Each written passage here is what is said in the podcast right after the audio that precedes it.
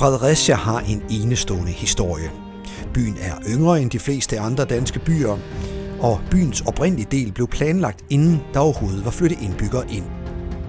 Hen over 12 afsnit ruller lokalhistoriker Per Skovsen fæstningsbyens historie ud. Det gør han via 12 nedslag i byens både dramatiske og unikke historie. Mit navn er Massimo Grillo. Velkommen til Fredericia by og fæstning. I dag om svenske krig og stormen på Frederiksøjet. Ja, Per, vi står ved øh, Dragongraven.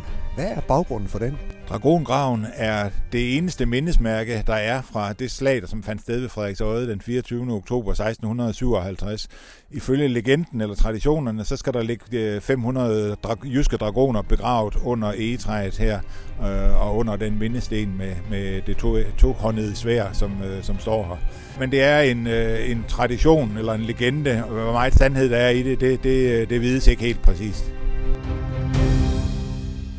Den danske konge Frederik den 3. var ikke tilfreds med udfaldet af de krige, hans far havde ført mod Sverige i begyndelsen og midten af 1600-tallet. Han ville have hævn, og i sommeren 1657 erklærede han den svenske konge Karl den 10. Gustav krig. Per, hvad er det, at Frederik den 3. er så utilfreds med? I 1600-tallet øh, kæmper den danske og den svenske konge jo om at være den vigtigste konge i Norden. Og øh, traditionelt har det været danskerne, der havde den, den største kongemagt, der var det vigtigste land i Norden. Men i løbet af, af 1600-tallet, især i forbindelse med 30-årskrigen, øh, tager den svenske konge faktisk overhånden, og svenskerne får nogle besiddelser, både i, i øh, Midt-Tyskland og i Nordtyskland, øh, og er den danske konge langt overlegen. Så Frederik den 3. er utilfreds med, at hans far har tabt de her krige, og han ønsker faktisk at vise, at han er en større konge, en, en bedre konge end, øh, end den svenske konge, Karl den 10. Gustav. Umiddelbart kunne det virke som et godt tidspunkt for Danmark at tage et opgør mod den gamle ærkefjende Sverige, for den svenske konge og hans hær var optaget af en anden krig i Polen. Desværre for Danmark var den svenske kong Karl den 10. Gustav mere interesseret i en krig mod Danmark, end i at fortsætte et håbløst feltog i Polen. Så han rykkede sin hær mod Jylland i en fart. I slutningen af august 1657 ankom den svenske hær til den syv år gamle fæstningsby Frederiksøde.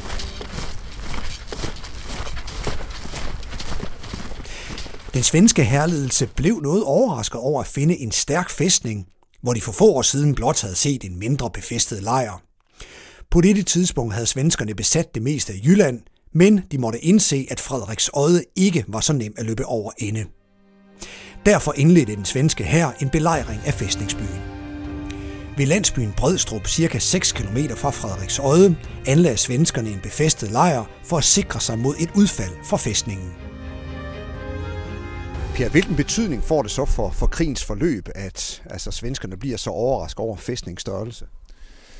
Svenskerne har jo været her tidligere i 1640'erne, og da de forlader stedet i 1640'erne, ligger der kun en lille skanse yderst på, på øh, spidsen af Bærs øje. Og når de så kommer i 1657, i august 1657, så ligger der pludselig en kæmpe stor, næsten færdig fæstning foran dem. Øh, det de kan se, da de ankommer, det er, at, øh, at byen er omkranset af, af nogle store volde, som de ikke har set tidligere og deres intentioner er egentlig at lave et angreb med det samme, men da de ser størrelsen af fæstningen og, og ser de vanskeligheder, det kan være forbundet med, øh, så beslutter de sig i stedet for, øh, for at belejre fæstningen og de øh, laver en, øh, det, de kalder en befæstet lejr ude ved, øh, ved Brestrup, altså en 6-7 km øh, nordvest for, øh, for Fredericia, hvor de laver øh, en lejr og, og lægger sig der og belejrer så fæstningen Fredericia øh, i et par måneder, inden vi når til den 24. oktober 1657, hvor de beslutter sig for angrebet. Og hvad sker der så? Jamen, så sker der det, at øh, uh, tidligere om morgenen den 24. oktober 1657, der uh, brænder man ifølge traditionen et uh, bondehus af ude i Ertsø. Og det bondehus, uh, afbrændingen af det bondehus det er øh, tegnen på, at nu starter angrebet. Og så, starter, så angriber øh, de svenske styrker øh, byen. Det, de angriber, er primært øh, de tre øh, porte, der er i byen, fordi det er det svageste sted. Øh, og de sender en, øh, sender en øh, mand med, med øh, granater hen i omkring porten øh, og, og skal prøve at se, om han kan springe porten i luften. Øh, det lykkes ikke i første omgang, men de får sprunget portene i luften. Og senere i slaget, som ikke var ret lang tid, kommer de faktisk øh, kommer svenske, øh, det svenske rytteri uden om en del af befæstningen nede ved, ved det, der hedder Søndervold, øh, hvor fæstningen på det tidspunkt ikke er færdig de kommer udenom øh, øh, og, og bag ind i fæstningen, kan man sige, og pludselig så er de danske soldater, som langt hen ad vejen er uprøvede og uerfarne soldater, så er de faktisk presset fra begge sider, både angriberne mod volden og angriber, som kommer inden fra fæstningen, altså bagom øh, og ind i ryggen på, på de danske tropper. Og det ender med, at, øh, at danskerne, de, øh, øh nogen trækker sig tilbage til kastellet. Rigsmarsken Anders Bille, øh, som er leder af slaget, man kan kalde ham øh, den daværende Øh, overgeneral eller forsvarsminister, øh, bliver dødeligt såret, og, og til sidst så, øh, så øh, øh, overgiver øh, de sidste danskere sig. Bortset fra de 500 dragoner, som ifølge traditionen øh, egentlig venter på at skal blive sat i kamp. Øh, men da, da øh, Anders Bille er såret, så øh, øh, har de ikke nogen mulighed for at, at blive indsat i kampen. Og de står og venter her på kirkegården ved det, der senere bliver Trinitatis Kirke. Og der møder de så den svenske her, og så øh, bliver de alle sammen dræbt, de 500. Og netop mindesmærket, Dragongraven, er så sat som et, et mindesmærke for de 500, der mistede livet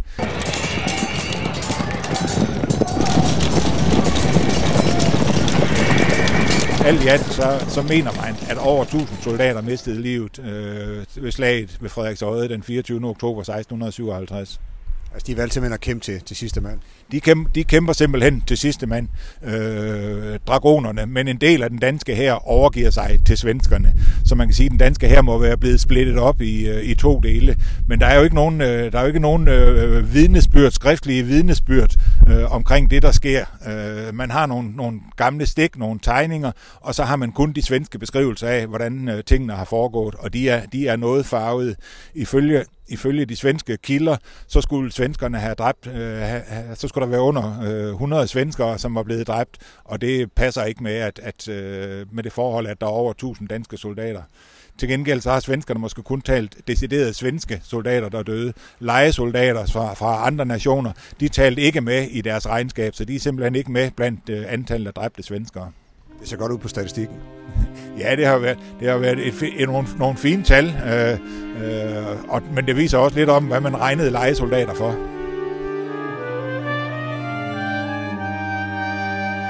Denne krig sluttede i 1660 med en taktisk sejr til Danmark, der dog for altid mistede Skåne, Halland og Blekinge. Efter krigen gennemførte den danske konge Frederik den 3. et statskup mod rigsrådet, og han blev efterfølgende kronet som Danmarks første enevældige konge. En styringsform, der varede indtil grundlovens indførelse 5. juni 1849. Hvad sker der så efter slaget ved Frederiksøde? Umiddelbart efter slaget, så får de svenske soldater lov til at plyndre byen. Man ødelægger ikke byen, men en del af deres øh, løn, en del af deres aftale var, at når man havde vundet et slag, så får man lov til at udplyndre befolkningen i en periode på et par timer eller en formiddag, eller hvor lang tid det nu har varet. Og derefter så bliver de svenske soldater, de svenske tropper, de bliver i øh, Frederiksøje i øh, et, et års tid. Øh, senere i den samme krig er det, at øh, Karl 10. Gustav øh, går over isen, Lillebælt, går over Fyn, går over isen øh, fra Fyn mod Sjælland, øh, og, og øh, i, i slutningen af, af krigen eller senere, så står han jo faktisk foran København. Øh, den danske konge skynder sig at underskrive en fredstraktat, det man kalder Roskildefreden, hvor Danmark mister Skåne, Halland og Blekinge. Og øh, ved, en senere, ved en senere fredstraktat efter slaget på København, øh, så, så øh, bekræftes den, øh, den øh, øh, fredstraktat, hvor Danmark mister de tre landsdele i Sverige, og de er jo væk for altid derefter. Så man kan sige, at slaget ved 1657, det er jo, det er jo et, en milepæl i dansk historie i virkeligheden. Det er i hvert fald et, øh, et utroligt vigtigt slag, fordi øh, den, den danske konge øh, opgiver sådan set øh, forsvaret af hele, af hele sit rige øh, og koncentrerer sig egentlig om forsvaret af København. Og ved stormen på København i 1659, øh, hvor danskerne slår svenskerne tilbage, øh, havde, det, havde det ikke været tilfældet, at danskerne havde slået den svenske her eller den, det svenske angreb tilbage, øh, så havde Danmark nok i dag været den sydligste provins af, af Sverige. Du har hørt Fredericia by og fæstning. Podcastserien om Fredericias enestående historie er produceret af Format Media.